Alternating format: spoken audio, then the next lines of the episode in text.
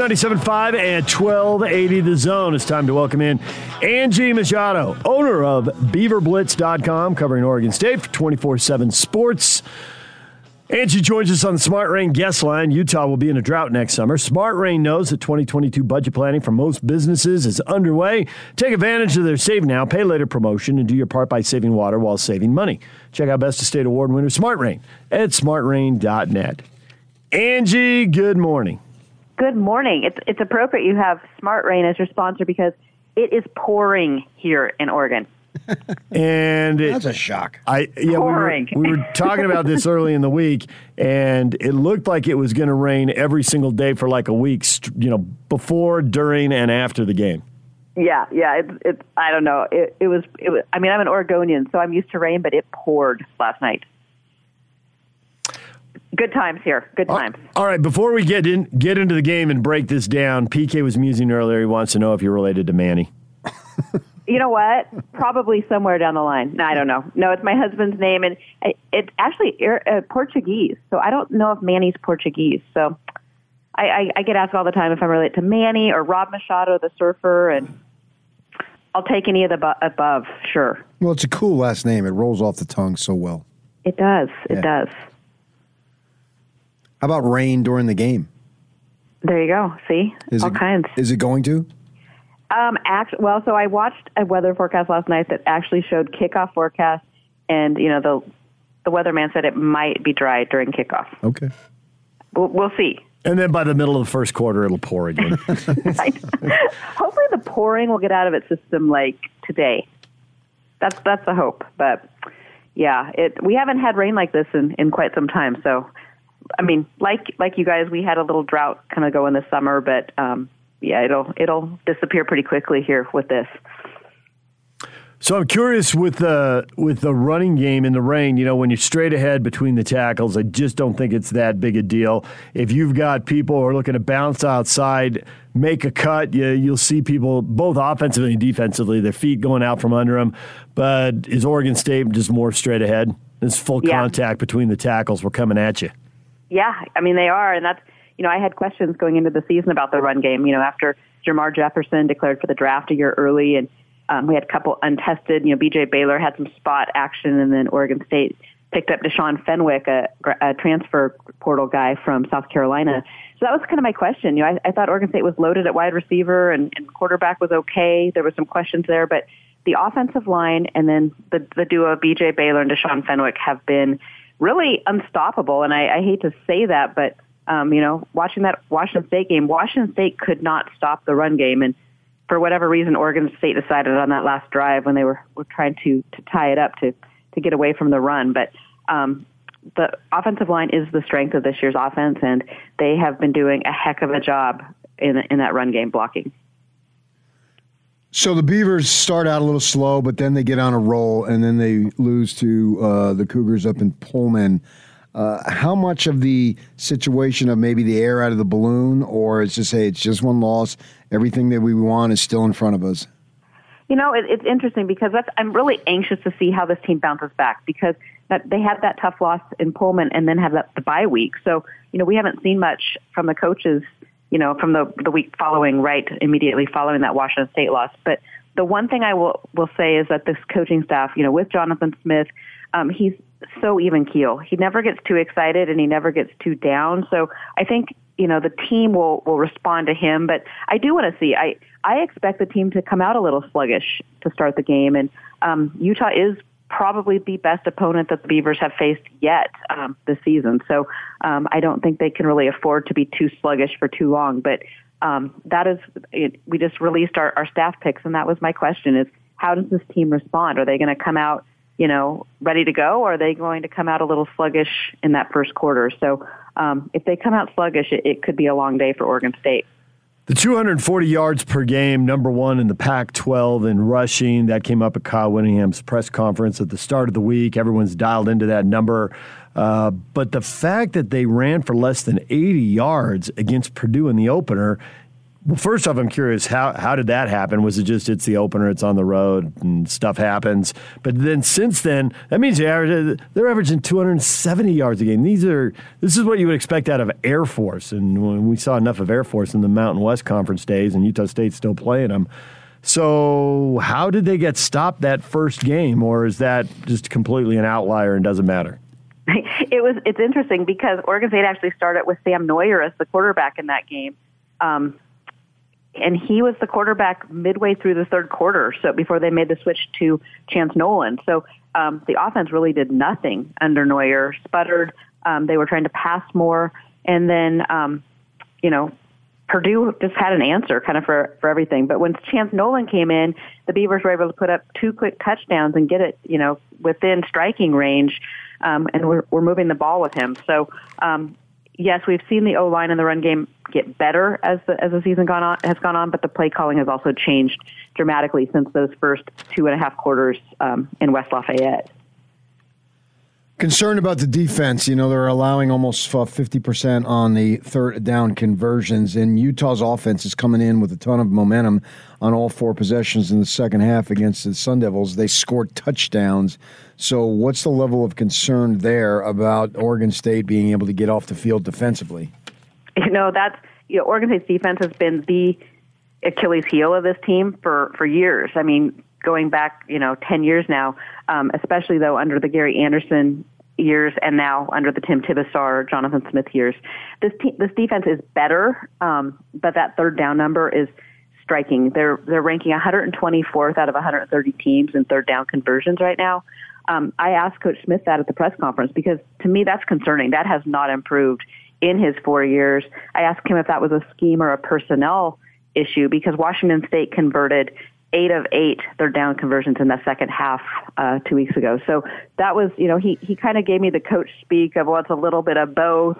Um, it's a little scheme. It's it's some personnel and it's some of the opponent just making plays. But that has to be a huge concern, and that has to change. You know, Oregon State looking at the second half of the season has Utah. They have Stanford. They have ASU and Oregon all to close off this year. And if, if they want to make a bowl game and and finish as as strong and as hot as they kind of started this year, that has to be the biggest concern of this of this team. Because of the schedule is no one talking about winning the division. No, that's that's still there. Um, I think it's kind of on on the back burner. You know, it, it's kind of in the the back of everyone's mind, and you know they don't really want to talk about it because they want to stay focused on one game at a time. And um, you know they are you know tied with Oregon for for the Pac-12 North, and and this is a team that has done some really good things. They just need to tighten up some things and um, you know, I, I think fans never would have expected expected them to be in this position right now.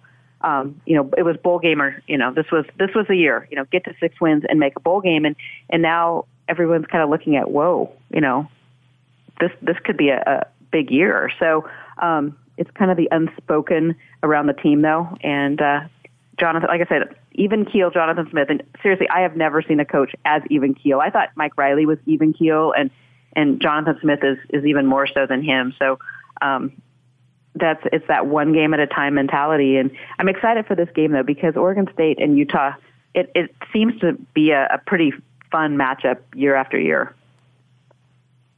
How many yards do you think they have to run for in order to win?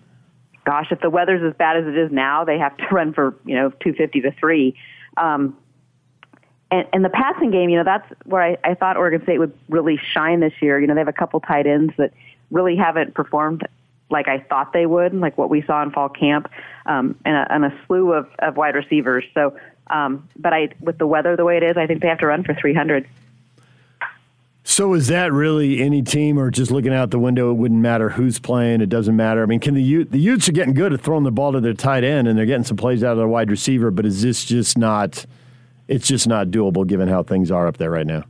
Yeah, I mean, like I said, Oregon State likes to do that too. Um, you know, like I said, they have a couple tight ends, Luke Musgrave and Teagan Quitoriano. They have, like I said, a slew of wide receivers. This is a group that they're they're what eight deep. So um, it's not like you have one guy that they're going to focus on. And I and I know they'd like to be balanced to be able to run and pass the ball, but like I said, if if it's not raining, yes, absolutely. I think both Utah and Oregon State are going to have some success in the passing game, but just what they're expecting and what they're calling for, I think it could be pretty nasty. Um, when, when you hear the word atmospheric river um, on the weather forecast, that that just makes me think uh, it's going to be a, a ground and pound game for both teams. But when Nolan throws, they like to throw the ball downfield because they don't really throw the ball to the backs. No, yeah, I mean we we are seeing.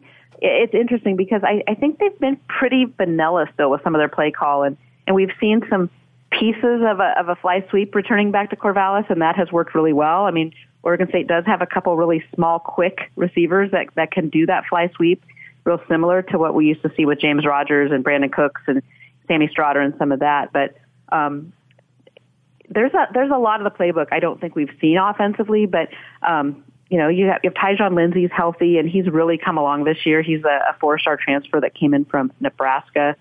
Um, we have Tre'Shaun Harrison lining up for for the Beavs. That um, he was a, a local Washington State four star that transferred from Florida State. So Oregon State is making a lot of use of that transfer portal and bringing guys in with maybe a, a higher talent level than some of the preps they may they may recruit. But um, another name I'll, I'll throw it out there for your for your listeners is uh, Anthony Gould. He's really come on strong the past couple games and not a name that many people would have heard about recruiting. He's a local kid from West Salem High School and um, fast, shifty, and has made some big, big plays down the stretch here for Oregon State.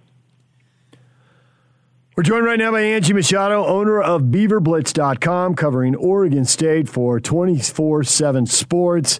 And I am. Uh, I'm curious of what you think watching the whole league here. It seems like when you just look at the standings, there's five teams with a chance to win the conference. But can you narrow that down pretty quickly, looking at them and dismiss some of those teams? Yeah, you know, I, I mean, watch it. It's been kind of wild to watch, but I, I think when you look at the North, I think you have to look Oregon, Oregon State are kind of right there. Stanford maybe the the next tier down, um, but I think those three kind of stand out. I think the Pac-12 South ASU and, and Stanford or ASU and Utah obviously are, are right there. I, I just like Utah's physicality. Um, so I, I would actually, and I actually picked Utah to win the Pac-12 South this year preseason. So um, it, it's I'm happy, I guess, to see the the Utes uh, stepping up, and and then UCLA. They're they're kind of an enigma. I, they should be really really good, and I think they've shown to be good, but um, they they can stumble too. I, I think everybody in this league can stumble. Um, you know, and, and Oregon, I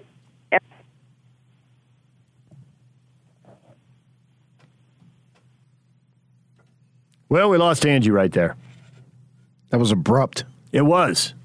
I thought I pulled my headphones out of my socket. I'm here. And Okay, she's good. back. All right. Hey, Good. I'm back. Sorry. Technology. No, I, Technology's Little- great until it isn't. A little rain delay, no problem. No, yeah, it's rain delay. So no, I, I was saying that I think when you look at the North, Oregon State, Oregon, and, and then Stanford, maybe the next tier down, are your kind of the, the top three that stand out there. I, I do think Oregon has has not been as dominant as people think they are. I I, I don't think they are unbeatable at all.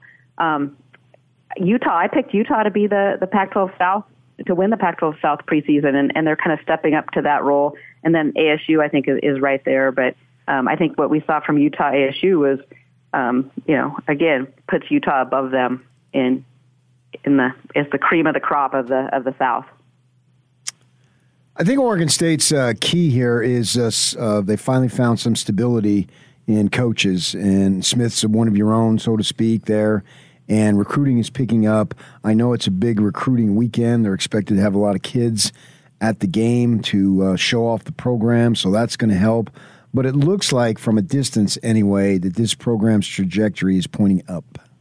Absolutely. Yeah. I mean, that was, you know, Coach Smith said it wasn't going to be a, a quick turnaround. And, um, but yeah, he, being that he played at Oregon State, went to school at Oregon State, he uses that, you know, on the recruiting trail that, hey, I've been to, cl- I've lived in these dorms, I've walked this campus, and, um, you know, he knows what it takes to win. You know, he was part of the quarterback on that team that finished number four in the nation in 2000. And, uh, he, he knows. So he has built this team. There's stability. I mean, it's going to be interesting to see how he can keep the staff together um, as they find more success. But um, you know, he is he's getting a better. You know, he's he's drawing attention from better athletes, and uh, he's he's got them believing in Corvallis and in that locker room that. And, and I think his tagline is "We ain't done yet," and and they really they do believe that. Well, if I've taken anything away from uh, a few minutes on the phone with you here, it's the phrase atmospheric river. That sounds like a good the time. atmospheric river. Yeah. So see, look at that. You you talk to me about football, and I'm able to drop some knowledge about weather. Atmospheric river. Well, that's the kind of it's kind of football game Kyle Whittingham would probably prefer anyway. Just smash mouth football, and here we go. Yeah. Angie, Yeah. Thanks for a few minutes. We appreciate it. Absolutely. Have a great day, you guys. Angie Machado, owner of BeaverBlitz.com, covering Oregon State for 24 7 sports. So there it is. Ground and pound. Let's go. See who can shove each other around for three hours and win that game. I have a hard time imagining that a team against Utah, Utah's defense is going to give up 300 yards on the ground. I agree with you. But if they if Oregon State runs for 200, do they win? I mean, their average is 240, No. 270 since the opener. No. If the Utes keep it to 200 or below, it's a W, baby. Because I think that Oregon State's defense is not going to be uh, good enough. s- basically, yes. They're, So they're just not good enough. That number, the fact that teams are converting, I think it's 48.9% of their third downs, 124th out of 130 in Division One football. The neighborhood they are hanging out includes Kansas and UMass. Third down's the only down. Get off the field, all that kind of stuff. If you're really bad at that, then you can put together some drives. And this could be a really good game to have multiple backs. A lot of carries, long drives. You be the team with 70, 75 snaps. Make sure they get 50 or 55. Play keep away. Never let them get in rhythm. I feel better about Utah's chances after listening to her. DJ PK, it's 97.5 and 1280 The Zone. Alex Brink, Washington State radio football analyst, will join us again. Washington State lost to Utah State, lost to Utah, and now they got BYU coming in. We'll talk with Alex coming up at 9.10 right here on 97.5 at 1280 The Zone.